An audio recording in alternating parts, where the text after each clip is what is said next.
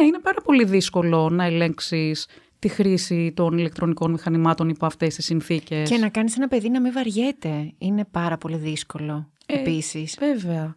Και θεώρησα ότι επειδή αρκετοί γονείς φτάσαμε στα όρια μας, γιατί πιεστήκαμε πολύ με αυτό το πράγμα σε πάρα πολλά επίπεδα, εγώ κάποια στιγμή και ύστερα το έβγαλα από πάνω με αυτό το άχθος. Δηλαδή λέω, οκ, αυτή είναι η κατάσταση, θα παίξεις πολύ τάμπλετ.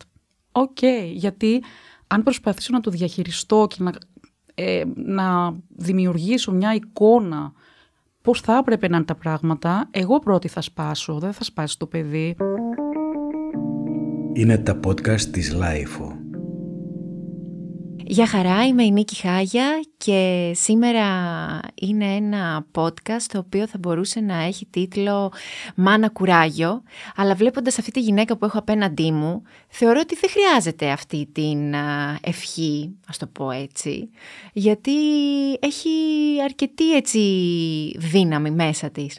Μαζί μου εδώ λοιπόν στο στούντιο της Lifeo καλεσμένη είναι η Ροζίτα Σπινάσα, συγγραφέας και νομικός δικηγόρος και μάνα ενός ε, αγοριού 8,5 ετών, τρίτη δημοτικού.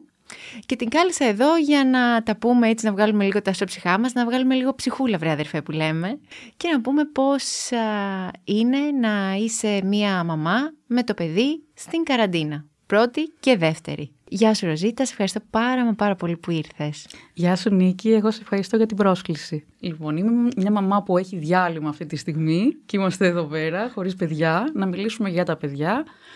Είμαι μια μαμά που το παλεύει, γιατί δεν μπορείς να κάνεις κι αλλιώς. Σίγουρα. Τι άλλο να κάνεις; Τι άλλο να κάνεις και η αλήθεια είναι βέβαια ότι τη μεγαλύτερη δύναμη την παίρνουμε από τα παιδιά. Ή μάλλον για να μιλήσω βιωματικά και για τον εαυτό μου την παίρνω από το παιδί. Τα παιδιά ε, έχουν την ικανότητα να προσαρμόζονται πολύ πιο εύκολα σε αυτά που συμβαίνουν και βρίσκουν τον τρόπο.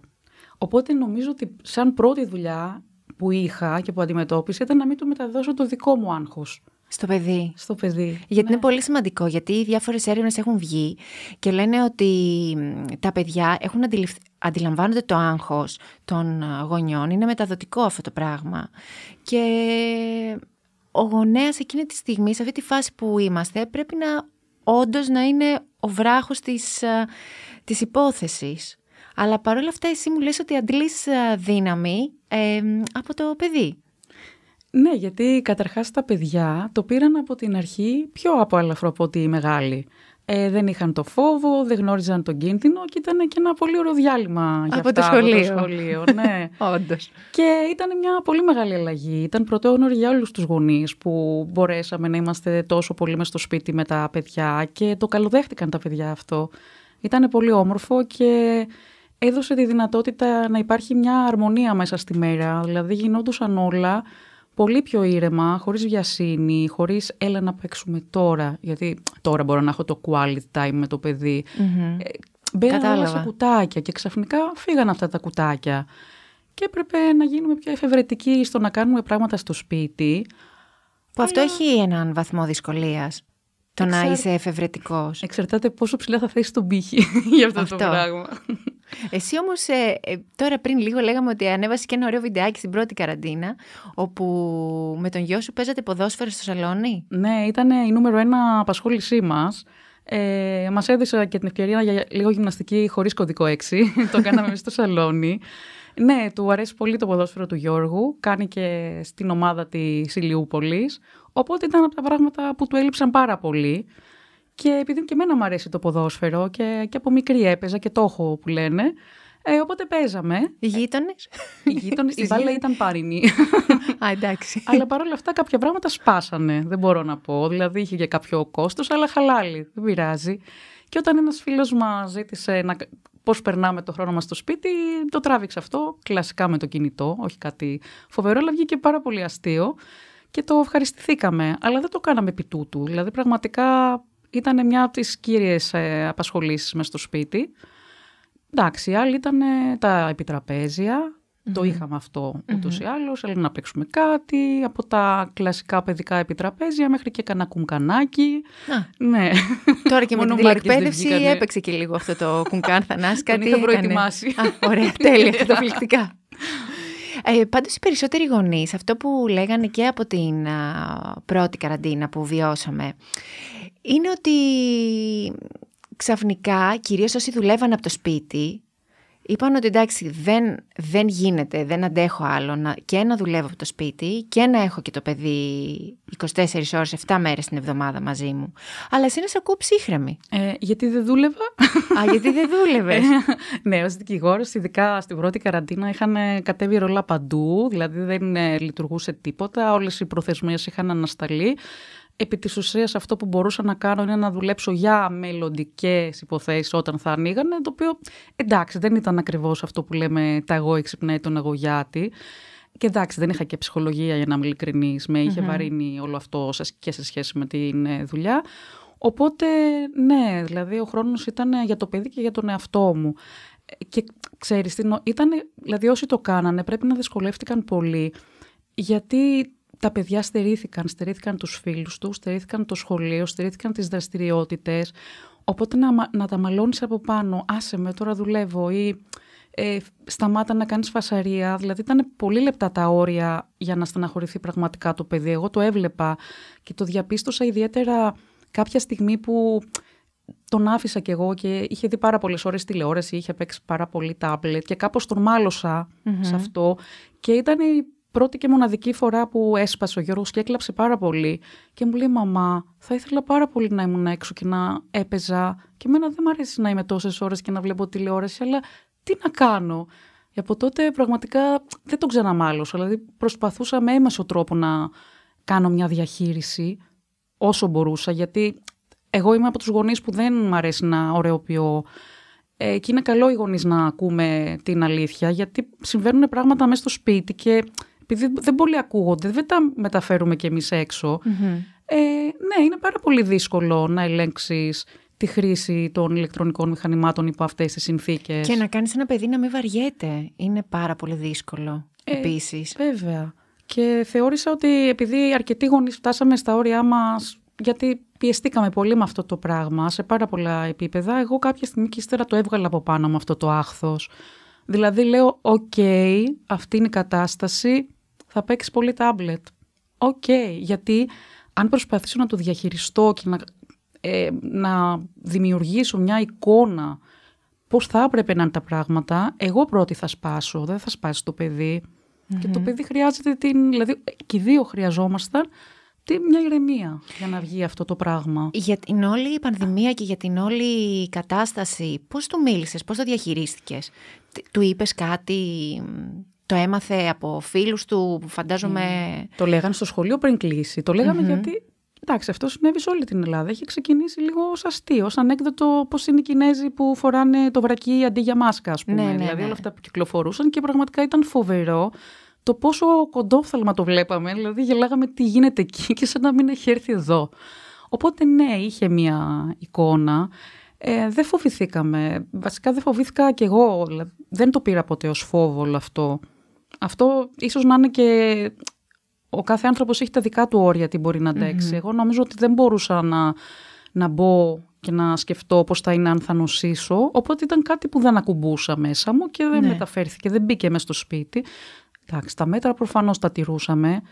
Ε, ειδικά στην πρώτη καραντίνα που δεν είχαμε εικόνα και φοβόμασταν πάρα πολύ τις επιφάνειες. Αυτό ήταν το πιο άσχημο. Μα ναι, δηλαδή, θυμάμαι ότι βγαίναμε, βγαίναμε έξω και εγώ προσωπικά πήγαινα στη δουλειά μου το πρωί και μετά γύρναγα σπίτι και ήταν πραγματικά ε, πριν καν μπω στα υπόλοιπα δωμάτια του σπιτιού γδινόμουν στον προθάλαμο εκεί πέρα του σπιτιού. Ποιο προθάλαμο, εμείς στο, στο διάδρομο γδινόμασταν, τον έβγαζε εκεί πέρα, τον έβαζε, τα έβγαζε όλα. Ναι, αυτά ήταν λίγο, ήταν στιγμές έντασης είναι αλήθεια γιατί ήταν πολύ, είναι μικρό παιδί, όλα τα παιδάκια ε, έχουν και μια έντονη κινητικότητα, μια ενέργεια, πώς να ελέγξουν τόσο πολύ τις κινήσεις τους; Παρ' όλα αυτά, ε, εγώ βρήκα πολύ συγκινητική εικόνα των παιδιών και όταν άνοιξαν τα σχολεία, που ήταν όλα με τις μασκούλες. Τους έβλεπες στα παιδάκια, στον υπηαγωγείο, στην πρώτη δημοτικού, αμάθητα κι όμως είχαν τις μασκούλες τους. Δεν ξέρω, εμένα με συγκίνησε πάρα πολύ αυτό.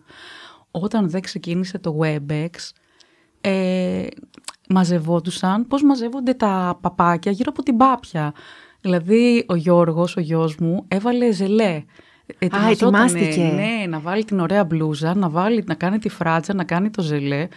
Ε, μετά είχε το λάπτοπ μου και πριν ξεκινήσει, μαμά, έλα να το στήσουμε σωστά να φαίνεται ωραίο το σπίτι μας. Α, να φαίνεται ωραία στο σπίτι, το σπίτι μας, Ναι, σωστή γωνία, background. Ναι, επίσης, ναι, ναι. προφίλ. Εγώ λέω, εντάξει, αυτό το παιδί πήρα από τη μαμά του, οκ. Αλλά Τέλειος. ήταν πολύ συγκινητικό όλο αυτό και ε, εντάξει βρίσκουν τον τρόπο τα παιδιά να προσπαθούν πάντα να προσαρμόζονται πολύ πιο εύκολα από ότι εμείς. Σίγουρα. Ο- Και, τι, και, και πώς το έχει πάρει όλο αυτό με την τηλεκπαίδευση, του αρέσει; Του αρέσει πάρα πολύ, τους εξητάρει η τεχνολογία. Πρώτα ξεκίνησε πέρα από αυτή τη καινούργια καραντίνα με τη καινούργια δια- διαδικτυακή μάθηση, ξεκίνησε από το φροντιστήριο των Αγγλικών. Γιατί πέρυσι είχε κάνει ιδιαίτερα και δεν το κάναμε διαδικτυακά. Τώρα λοιπόν το φροντιστήριο ήταν έτοιμο και είχε κάνει ήδη δύο μαθήματα, ενθουσιασμένος. Μαμά, πότε θα ξανακάνω. Αλήθεια. Τους αρέσει. Κοίτα τελικά που τα παιδιά περνάνε μια χαρά. Εμείς τραβάμε όλο το ζόρι. Εντάξει, γιατί ξέρουμε ότι. Ε, γιατί ξέρουμε. Ναι, καλά. Εγώ, επειδή ο δικός μου είναι και μοναχοπέδι, εννοείται, ξέρεις, το παιδί που δεν βλέπει άλλα παιδιά, υπάρχει και αυτό. Εντάξει, νομίζω ότι το κάθε σπίτι το βιώνει με το δικό του ξεχωριστό τρόπο όλο αυτό. Σίγουρα. Έχει να κάνει με το ποια είναι η κατάσταση σε ένα σπίτι, πόσα παιδιά, τι χαρακτήρα έχουν τα παιδιά. Δεν, δεν αντιδράσαν όλα το ίδιο. Μμμ. Εντάξει, Σίγουρα. εγώ νομίζω ότι το πήραμε σχετικά καλά όλο αυτό. Δηλαδή περάσαμε και καλά. Απλά όταν εγώ έβλεπα ότι ζοριζόμαστε ή εγώ ή το παιδί, το άφηνα. Το άφηνα. Δηλαδή δεν ήμουνα η μητέρα που θεωρούσα ότι έπρεπε να έχω κανόνες σε αυτό το πράγμα. Και κάποια στιγμή, ναι, ε, ήταν πολύ, ήταν κατάχρηση έγινε στα, στο τάμπλετ, στα παιχνίδια. Βέβαια ήταν και ο τρόπος να επικοινωνεί και με τους φίλους του, γιατί έτσι είχε διάδραση. Όμως για καλή μου τύχη αυτό κάποια στιγμή έκανε τον κύκλο του και πλέον δεν κάνει τη χρήση που έκανε τότε. Δηλαδή, μάλιστα τον τελευταίο καιρό, ναι μεν χρησιμοποιεί το τάμπλετ, αλλά έχει ανακαλύψει κάποια βιντεάκια και φτιάχνει σαΐτες, άπειρες σαΐτες. Σαΐτες; Έχει γίνει το σπίτι αεροδρόμιο. ναι, Μίλα μου γι' σαΐτες. αυτό. ναι, μιλάμε για σαΐτες. ναι, φτιάχνει και περίτεχνες σαΐτες, δηλαδή με είχε εντυπωσιάσει, πετάγανε σαν τρελές. Εντάξει, εννοείται, πάρε παιδί μου όλα τα α4 είναι δικά σου, δεν υπήρχε κανένα θέμα. Μετά ανακάλυψε κάτι άλλα βιντεάκια που ε, κίνηση κίνηση έκανε κάτι πάρα πολύ ωραίες ζωγραφιές, πάρα πολύ ωραίες και λίγο hipster μπορώ να πω έτσι. Τι Ήταν λες τώρα; σχε- Ναι, πάρα πολύ ωραίες. Θα σου στείλω να δεις Αμέ, μερικές. ναι. Οπότε ξέρεις και νομίζω τελικά ότι η χρήση που κάνεις στο διαδίκτυο δεν λέω ότι είναι η τέλεια, αλλά βρίσκει πράγματα που θα- δεν θα σκεφτόμουν να του τα προτείνω. Και περνάει καλά με αυτό. Άρα δεν έχεις νιώσει, γιατί ξέρεις πολλοί γονείς, ε, διάβαζα ένα άρθρο στους α, New York Times που έλεγαν ότι πολλοί γονείς λόγω της καραντίνας έχουν νιώσει ότι έχουν χαμηλώσει τα ποιοτικά τους στάνταρτ στο, όσο αφορά ε, στο τι κάνει το παιδί. Δηλαδή προκειμένου ξέρεις, να μην το στεναχωρήσουν ή να μην α, ε, το στρεσάρουν παραπάνω.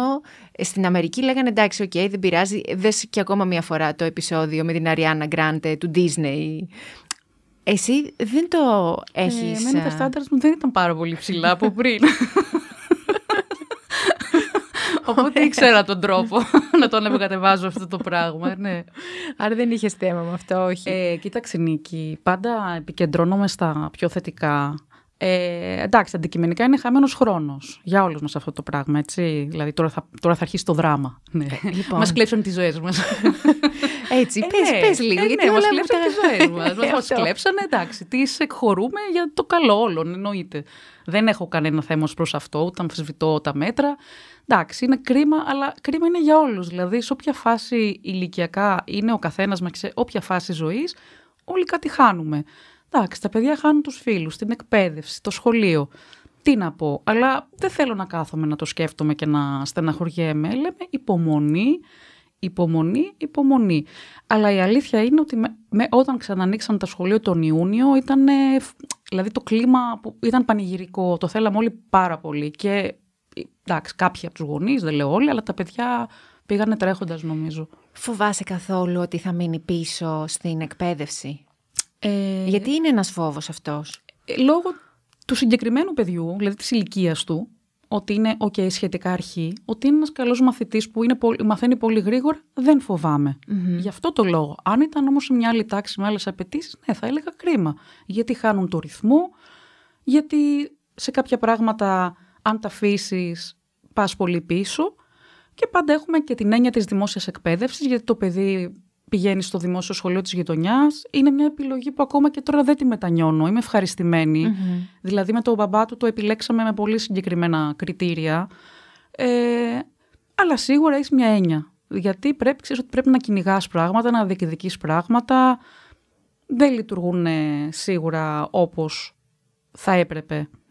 Αλλά εντάξει, εγώ έχω και μια συγκεκριμένη αντίληψη για την εκπαίδευση που με κάνει να είμαι πιο ήσυχη σε όλα αυτά. Δεν είμαι η μαμά που θέλει να τρέχει ύλη. Δεν, θέλω, δεν είμαι ο άνθρωπος που θέλω να είναι το παιδί μου πρώτο σε όλα και να βγάλει το βιβλίο και θεωρώ ότι εντάξει αυτά θα γίνουν. Αν είναι να γίνουν σε έναν άνθρωπο και θα μάθει και θα διαβάσει, θα το βρει. Μπράβο, εντάξει, πολύ μπορεί να, μην έχω, μπορεί να μην έχω και δίκιο. Είναι μια υποκειμενική Σίγουρα όμως δεν μου δημιουργεί άγχος σε σχέση με την εκπαίδευση, ο τρόπος που το αντιμετωπίζω. Ε, γιαγιάδες, παππούδες ε, που δεν ε, μπορείτε να τους δείτε, που τους βλέπετε μέσω ε, Skype ε, ή WhatsApp ή Messenger κτλ. Όλο αυτό Εντάξει, οι γονείς οι δικοί μου είναι σχετικά κοντά στο σπίτι. Ε, κατεβαίνουμε μια στις τόσες, από απόσταση τους βλέπουμε ή στην πιλωτή, ας πούμε, ή ε, το συνηθίσαμε και αυτό είναι η αλήθεια. Το έγινε και αυτό κομμάτι της τώρα ζωής μας. Μιλάμε στο τηλέφωνο συχνά, ε, είμαστε ok σαν οικογένεια γιατί ξέρουμε ότι είμαστε... Ε, έχουμε ο ένας τον άλλον, δεν είναι κάποιος που τον έχουμε έννοια, είμαστε έχουμε αυτά που χρειαζόμαστε και οπότε δεν το, δεν το κάνουμε όλο αυτό, δεν το με, μεγενθύνουμε. Οπότε είσαστε μια χαρά Είμαστε λίγο cool. Ναι, αυτό. Αυτό που ήθελα να σε ρωτήσω είναι επίσης και για το co-parenting, επειδή με τον μπαμπά δεν μένετε στο ίδιο σπίτι, οπότε πώς γίνεται όλη αυτή η καταστασιόν, η καταστασιόν, λοιπόν, κλέβουμε λίγο, αγαπητοί γονείς που λέτε αυτή είναι πάρα πολύ άνετη. Γιατί τις μισές μέρες είναι με το μπαμπά του, στο σπιτι του μπαμπά, το οποίο, εντάξει, νομίζω ότι μας βοήθησε και τους τρεις. Ε, το λέω στα πλαίσια και της καραντίνας, γιατί έτσι αλλάζαμε παραστάσεις και τρεις. Δηλαδή και το παιδί άλλαζε περιβάλλον υπήρχε αυτή η αναλλαγή και εμείς είχαμε το προσωπικό μας χρόνο που ήταν ο γνήσιος, ο καραντινήσιος, ο σωστός, ο ορθόδοξος, δηλαδή κάθομαι ανάσκελα με το βιβλίο μου, με τη σειρά μου, με τη μουσική μου, με τις σκέψεις μου, με την απελπισία μου ώρες-ώρες. Δεν χρειάζεται να είμαι συνέχεια η μαμά που είναι δυνατή.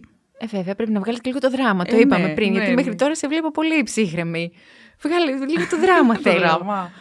Ναι, Θέλω να μου πεις, όταν κάποια στιγμή στρεσαρίστηκε ο Γιώργος, όταν κάποια στιγμή φοβήθηκε, όταν κάποια στιγμή σε έβγαλε λίγο εκτός ορίων, τι έκανες; Ε, άλλαξα δωμάτιο. Άλλαξες δωμάτιο. Ε, άλλαξα δωμάτιο. Τι να κάνεις, τι γίνεται; Δεν γίνεται. Ε, δεν γίνεται, όχι. Άρα αυτό είναι μια καλή συμβουλή προς. Ε, ναι, το λεγόμενο time γονείς. out, να το πούμε και με τους κανόνες του σύγχρονου parenting. Αυτό το, το κάνω out, στο ναι. γάτο μου εγώ. Του λέμε πάρε ένα time out, τον βγάζουμε λίγο στο μπαλκόνι, ηρεμή, και μετά από 15 λεπτά τον ξαναβάζουμε στο μέσα. Λοιπόν, μου δίνεις την ευκαιρία να πω ότι πήραμε ένα γάτο πριν τρεις εβδομάδες εν ώψη της καραντίνας, λέμε. Ξέρεις, βιβλία τσεκ, πιτζάμες τσεκ, κατοικίδιο, oops, check. OK. Αλλά ποια βεράντα, εδώ τον βγάλαμε, μας είχε πει κτηνίατρος. Προσοχή, μην τον βγάλετε στη βεράντα. Και λίγο τον βγάλαμε και βρήκε το, το κενό και το ξέρεις. Ο γιος μου το διέσωσε. Α. Γιώργο, πιάσε τη γάτα. το 'πιασε και μπήκαμε μέσα ωχροί του στυλ. Τι πήγαμε να πάθουμε. Ε, ναι, Γλιτώσαμε την καταστροφή. Ε, ναι, όχι. Είναι ωραίο τώρα που υπάρχει και το κατοικίδιο. Έχει πάρα πολύ πλάκα. Ε, είναι η πρώτη φορά που έχουμε ζώο στο σπίτι και είναι η πρώτη φορά και για μένα. Δεν περίμενα να δεθώ τόσο γρήγορα με ένα ζώο, παρότι μου αρέσαν πολύ. Το υιοθετήσατε επί τούτου για την καραντίνα, δύο δηλαδή. Δύο χρόνια το συζητάω. Αυτό. Ναι, δύο χρόνια του το συζητάω, αλλά δεν ένιωθα έτοιμη να βάλω ζωντανό στο σπίτι. Ε, και ένιωσα έτοιμη. Ήρθε το πλήρωμα του χρόνου να πω ότι όχι τέρμα στην καταπίεση των επίπλων. Θα αφήσω τα έπιπλα να τα γρατζουνίσει η γάτα. Οπότε μια χαρά. Και δεν κάνει πολύ τάμπλετ, γιατί τώρα ασχολείται, φαντάζομαι, και με το γατί. Ναι, ναι, και ξέρεις κάτι. Όταν παίζεις ακόμα, ε, δηλαδή το τάμπλετ έχει άλλη ποιότητα όταν παίζεις μαζί με ένα παιδί δίπλα. Έχει άλλη ποιότητα αν είναι δίπλα ο γονιός σου. Έχει άλλη ποιότητα να υπάρχει και μια γάτα. Δηλαδή πραγματικά δεν γίνεται αυτό το αιμονικό να πέσω μέσα στο, στο πηγάδι. όταν υπάρχει κάποιο interaction γύρω. Γιατί όλο αυτό δημιουργεί και interaction. Ναι. Ε... Οπότε να μια ακόμα συμβουλή. Είδες μία-μία σου τη βγάζω. Η πρώτη συμβουλή είναι πηγαίνετε σε άλλο δωμάτιο να σας εξοργήσει. Η δεύτερη συμβουλή είναι υιοθετήστε ένα κατοικίδιο αρκεί να είστε έτοιμοι. Ναι, να είστε έτοιμοι. Ναι, αυτό ισχύει για, για τα πάντα βέβαια. Παντρευτείτε αρκεί να είστε έτοιμοι. Αρκεί να είστε έτοιμοι. Αρκεί να είστε έτοιμοι. Σωστό. Και για να χωρίσετε, καλό είναι να είστε έτοιμοι. Ε, βέβαια. Μάλιστα, μια χαρά σε ακούω για την.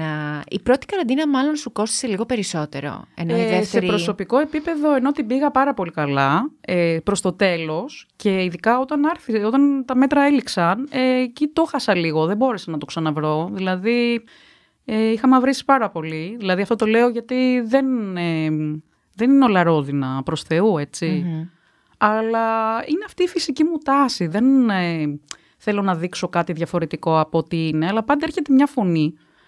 Εκεί που έχουν γίνει όλα μαύρα και άραχνα, έρχεται μια φωνή και με βγάζει, ας πούμε. Με φέρνει λίγο σιγά σιγά στο φως. Αλλά η πρώτη, ναι, ήταν δύσκολη γιατί οι περισσότεροι φίλοι μου μένουν, δεν, μένουν, δεν ήταν σε εμβέλεια κωδικού 6. Ναι. Οπότε ξαφνικά μου λείψαν πάρα πολλά πράγματα μαζί και όλο αυτό με χτύπησε όλο μαζί. Αυτό μου δίνεις πάσα για την επόμενη ερώτηση, γιατί εντάξει, ένας γονιός, εκτός από, εκτός από μαμά, έτσι εσύ, είσαι και γυναίκα, είσαι και άνθρωπος, έχεις και τις δικές σου ανάγκες. όλο αυτό πώς το διαχειρίστηκες και πώς το διαχειρίζεσαι; Ε, το διαχειρίστηκα με προσευχή, με, με κατάνοιξη, με νηστεία. Ναι, ναι, πώς να το διαχειριστώ. Εντάξει, κοίταξε, βρήκα πράγματα να κάνω και μέσα στην καραντίνα. Δηλαδή, η επικοινωνία με κόσμο υπήρχε πολύ μεγάλη μέσω διαδικτύου, τηλεφωνική πάρα πολύ και σαφώς έχω και φίλους κοντά στο σπίτι μου. Απλά στερήθηκα ανθρώπους και σχέσεις που σου φτιάχνουν τη ζωή. Τι είναι η ζωή; Η ζωή αυτά είναι. Αυτό που έχουμε μέσα στο 24ωρό μας. Και το, ε, το χάσαμε πάρα πολύ βία όλο αυτό. Εντάξει, γέμισα το χρόνο με βιβλία πιο πολύ. Τηλεόραση και πάλι δεν μπόρεσα να δω. Ταινίες, ούτε σειρές, ούτε ταινίες. Το έχω χάσει λίγο αυτό το τρένο. Δεν με πειράζει. Έγραψα, αυτό με βοήθησε. Ναι. Δηλαδή, έγραψα αρκετά και αυτό με βοήθησε για να έχω ένα στόχο μέσα στη μέρα. Ε, αλλά όλο αυτό είναι ένα pause. Ένα pause είναι. Δεν είναι κάτι που νιώθεις ευγνώμων γι' αυτό. Ε, δεν ήταν επιλογή για να νιώσουμε και κάποια ευγνωμοσύνη για αυτό που συνέβη. Είναι κάτι αρκετά δραματικό, δραματικό. και άσχημο και για κάποιους ανθρώπου. Ναι, κάποιους ανθρώπους ξέρεις κάτι, ναι, και το σκεφτόμουν σήμερα. Η πρώτη καραντίνα ε, είχαν ανθρώπους δίπλα τους που σήμερα δεν τους έχουν. Δηλαδή, που πέθαναν στο ενδιάμεσο, ναι. είτε από την νόσο αυτή, είτε από άλλες. Και είναι αυτό δύσκολο. το πράγμα, ναι. Δηλαδή, δεν είναι κάτι που απλά θα περάσει και δεν θα αφήσει τίποτα. Αφήνει μεγάλες τραγωδίες πίσω αφήνει τραγωδίες που θα πάρουν μήνες και χρόνια σε ανθρώπους για να τις διαχειριστούν. Και οικονομικές ε, επίσης τραγωδίες. Δεν το συζητάμε ναι, αυτό. Θα, ναι. Α μην το βαρύνουμε άλλο. Α μην το ναι, βαρύνουμε. Ναι, Α το ελαφρύνουμε λίγο. Ναι. Ε, σου, σου έδωσε καθόλου έτσι έμπνευση η καραντίνα; Όχι. Δηλαδή δεν θα, δούμε, δεν θα διαβάσουμε καμία ιστορία από αυτές τις ώρες που γράφεις, που να είναι... Ε, ίσως μετά από χρόνια, όχι Μετά από χρόνια. Όχι, θα πρέπει να έχει γίνει πολύ παρελθόν για να το πιάσω αυτό. Μου φαίνεται και λίγο... Ναι, είναι πάρα πολύ νωρίς για να το εντάξω κάπου. Και επίσης δεν μου φαίνεται καθόλου γοητευτικό για να ασχοληθώ παραπάνω. Δηλαδή όταν γράφω κάτι δεν θέλω, θα να με πάει κάπου αλλού. Μην με πηγαίνει πάλι σε αυτό. Mm. Προς το παρόν. Προς το παρόν. Ωραία, έχεις να πεις κάτι άλλο έτσι στους α, γονείς που σε ακούνε; Έχεις να τους δώσεις κάποια άλλη συμβουλή; Θα προσπαθήσω γιατί ξέρεις, δεν μου αρέσουν οι συμβουλές γενικά. Έχω πάρει στη ζωή μου γενικά αποφεύγω να δίνω συμβουλές. Είτε αυτές αφορούν ενήλικες είτε ανηλίκους. Απλά νομίζω ότι. Να δώσεις έστω είναι... τους αγωνιστικούς χαιρετισμούς. Αγωνιστικούς χαιρετισμούς άπειρους. αλλά θα έλεγα αυτό, αφήστε το να ρολάρει. Δηλαδή, απλά αυτό, να κάνουμε όλη υπομονή, ε, να πάνε καλά τα πράγματα με το εμβόλιο, με τις θεραπείες. Και θα πω κάτι γενικό, που είναι για μένα μια συμβολή που έχω ακούσει και την αγαπάω πάρα πολύ. Ότι στη ζωή λέει να αφήνεσαι όπως το φιλεράκι στο ποτάμι να ρέεις με το νερό, δηλαδή ακόμα και να έρθει το κύμα και σε ρίξεις στον πάτο, αν είσαι το φιλεράκι θα ανέβεις πολύ εύκολα και πολύ ομαλά, πολύ... Και όντως, δηλαδή, μόνο αυτό χρειάζεται. Να μην τα κάνουμε με το μυαλό μας πιο δύσκολα από ότι είναι, γιατί η αλήθεια είναι ότι είναι αρκετά δύσκολα. Οπότε χαλαρά, δεν θα κρυθούμε αυτό τον καιρό αν είμαστε καλοί γονείς ή όχι. Ας το ξεχάσουμε λίγο αυτό, το, αυτό τον καθρέφτη που βάζουμε απέναντί μας. Και ας γίνουμε φιλαράκια. Ναι, Έτσι. με όλους. με τους εαυτούς μας, με τα παιδιά μας, με όποιον. Με κάθε διαθέσιμο. Σε ευχαριστώ πάρα πολύ που ήσουν εδώ μαζί μας και σου εύχομαι καλή συνέχεια. Εγώ ευχαριστώ Νίκη για την πρόσκληση και σου εύχομαι να περάσεις και εσύ πολύ ωραία με την κορούλα σου. Ελπίζω. Είναι τα podcast της LiFO.